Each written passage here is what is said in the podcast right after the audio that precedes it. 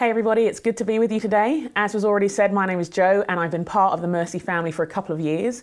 And I'm very grateful to be able to share with you today, partly because it's always a fun thing to do, but also Mercy has been such a place of grace to our family and restoration and healing and fun and freedom that it's an honour to be with you. I'm also aware that today is Mother's Day, and as such, um, for some of us, it's a complicated day. Some of us, it's exciting, and we get the flowers and all of the things, even virtually. But for others of us, it may remind us of a difficult relationship with a family member. It may remind us of the challenges we're experiencing as we raise our children alone. It may um, accentuate. Some of us, I know some of my friends are particularly grateful um, that they don't get to go to church today because it has often reminded them of the unique loneliness that can come with infertility and miscarriage and loss. And in, even in these COVID days, for those of us who are experiencing delays in our adoption processes or delays in our treatments, again, a painful day. For some of us, it may be our first year after loss, after the loss of a mother or the loss of a child, and it's acutely raw. I'm um, even aware, even as we think of the wider news of um, Wanda Cooper Jones, the mother of Ahmaud Arbery, and how she mourns today and the loss she encounters today. And to all of our stories, whether they're known or ones we've held in the quietness of our hearts, know that God sees you today and he sees your mourning today and your wrestle today and your struggle. And He loves you and is with you and is present, even in the pain. And for those of us whom it's not our story, as we celebrate this day, may we also ask Jesus how we can serve our family more widely in this area. Anyway, we are in the middle, well, we're just starting actually this series, Jesus Is, as we go through John's Gospel together. And today I want to look at how Jesus is closer than you think. Closer than you think. So I'm going to read from John chapter 2, verses 1 through 11. The next day, there was a wedding celebration in the village of Cana in Galilee. Jesus' mother was there, and Jesus and his disciples were also invited to the celebration. The wine supply ran out during the festivities, so Jesus' mother told him, They've no more wine. Dear woman, that's not our problem, Jesus replied. My time has not yet come. But his mother told the servants, Do whatever he tells you. Standing nearby were six stone water jars used for Jewish ceremonial washing. Each could hold 20 to 30 gallons. Jesus told the servants, Fill the jars with water. And when the jars had been filled, he said, Now dip some out and take it to the master of ceremonies. So the servants followed the instructions.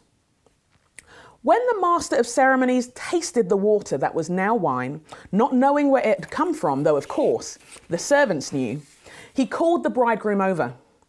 A host always serves the best wine first, he said. Then, when everyone has had a lot to drink, he brings out the less expensive wine, but you have kept the best until now. This miraculous sign at Cana in Galilee was the first time Jesus revealed his glory, and his disciples believed in him. A number of scholars, well, there's a range of views on when this gospel was written. Some would say it was about 50 AD, others go all the way through to 100 AD. But wherever it lands, one thing is true the gospel is out there.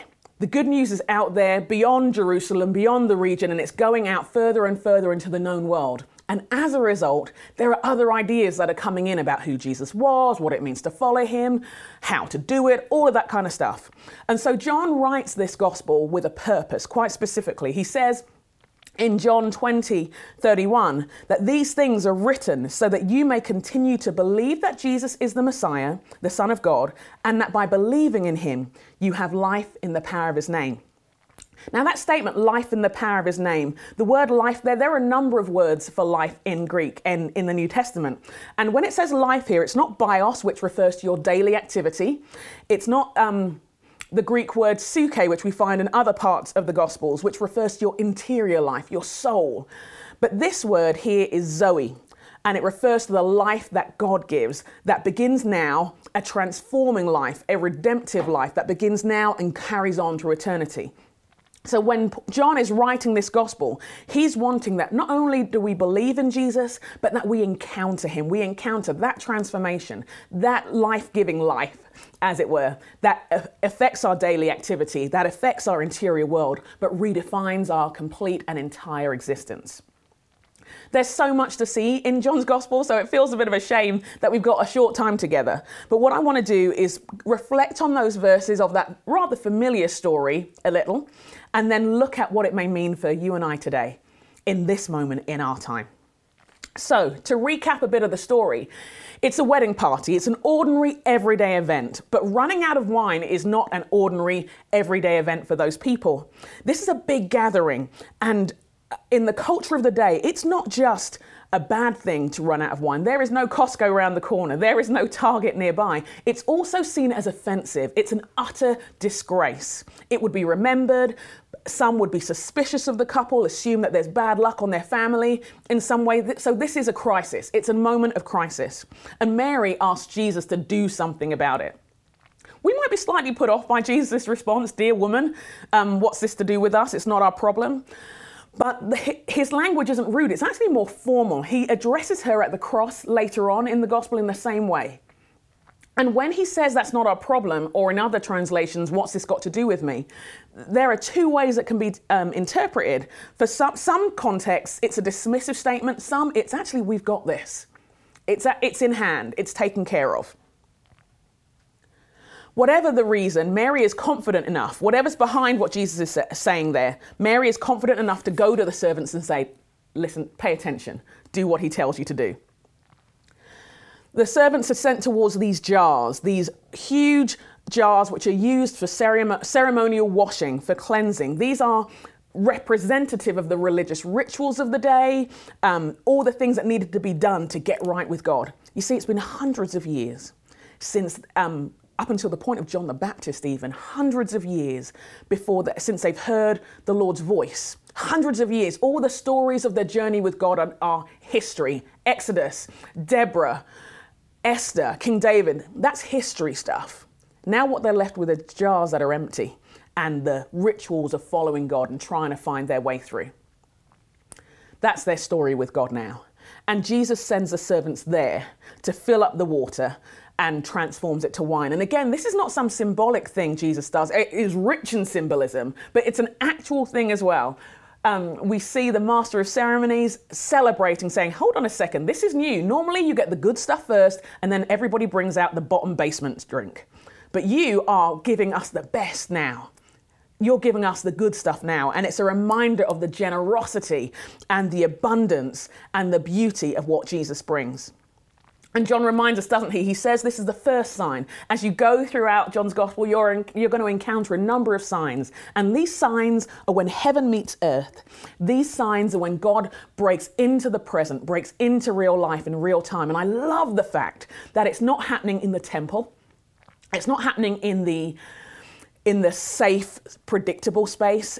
It's happening in people's important moments in everyday parts of their earthly human life. It's happening in community, it's happening in the ordinary stuff. God meets them there. I find it fascinating that it, um, although it's been hundreds of years for the people of God to recognize his voice, hundreds of years since a prophet has risen, hundreds of years, and since God's encountered them, by this point they're under Roman rule, that none of them are aware that God is in the room, watching, moving, taking care, breaking into their present. It's a sign that God is doing something amazing and that He's not done yet. So, on one level, it's a great story, isn't it? It's a wonderful thing that God shows up at a wedding, gives them good wine. Excellent. Nobody is disgraced. But the good thing for us is that these words don't just echo through history, they speak into our life today. And so, my question for us as we think of our world is where are you in this story? Where are you in this story? Who do you identify with in this story? Maybe it's the wedding party, um, a group of people who are frankly under a lot of pressure, feeling the weight of people's expectations, feeling the weight of the world around them. And maybe it's not a wedding you're planning right now, but where you're at right now, you feel the weight of pressure, the weight of work, the weight of family life. Maybe you've been educating your kids and now you really believe in the public school system. Um, maybe you are wondering how long your job lasts. Or you're in the position where you have to tell somebody that they're about to go on furlough or tell somebody that their job is about to be ended. You're feeling the pressures of everyday life and the expectations around it. Did you know that Jesus is closer than you think? And that he will meet you even there. Or maybe you identify with Mary. You see, Mary knows who Jesus is. She was there. She's the one who saw the angels. She's the one who got the really random gifts from these wise men coming out of someplace. She's the one who saw the angels singing about her, her baby's birth. She knows the promise of this man. And so she's looking for him to act, looking for him to move. And I wonder where, whether you identify with her and say, Come on now, Jesus, it's time to do something as you look at the world around you, as you look at the pressures around you, as you look at injustice around you, come on, Jesus. It's time to do something. It's time to act. Is that where you are in the story? Because again, Jesus is closer than you think and, and moving in ways that maybe you didn't expect. Or maybe, and this is an odd place to be in the story, but it may be true for some of us that we understand those empty jars those jars that represent an old way of doing things, the religious rituals. You know, after this, after a, a, glorious history of God moving in power, of delivering from oppression, of working miracles, maybe all you've got left is emptiness and going through the motions, the rituals of staying out of trouble, the rituals of doing the right thing. And did you know Jesus would love to fill you up? Would love to transform your life and transform your story and meet you today. Or maybe you're the servants. You have been faithfully doing the right thing, and Jesus is asking something different of you, things you wouldn't expect. In the middle of the pressures, in the middle of everyday life, He's moving in new ways. Are you ready to step out with Him? Wherever we are in the story today, whatever the pressures we're experiencing, Jesus is still moving, and there are still signs that He has not forgotten us. I want to encourage each and every one of us to keep our eyes open to Him, but also to call on His name. May we be like Mary, who says, Come on, Jesus, we need you to move. May we be like the wedding party who, in the midst of everything, encounters the goodness and the greatness of God. May we be like the servants who don't fully get what He's doing, but are with Him anyway, stepping into who He is. Jesus is closer than you think, and He's here to stay. Let's pray together. Father God, I do want to thank you that, um, that you are about the everyday stuff of our lives, that you care about the everyday stuff of our lives.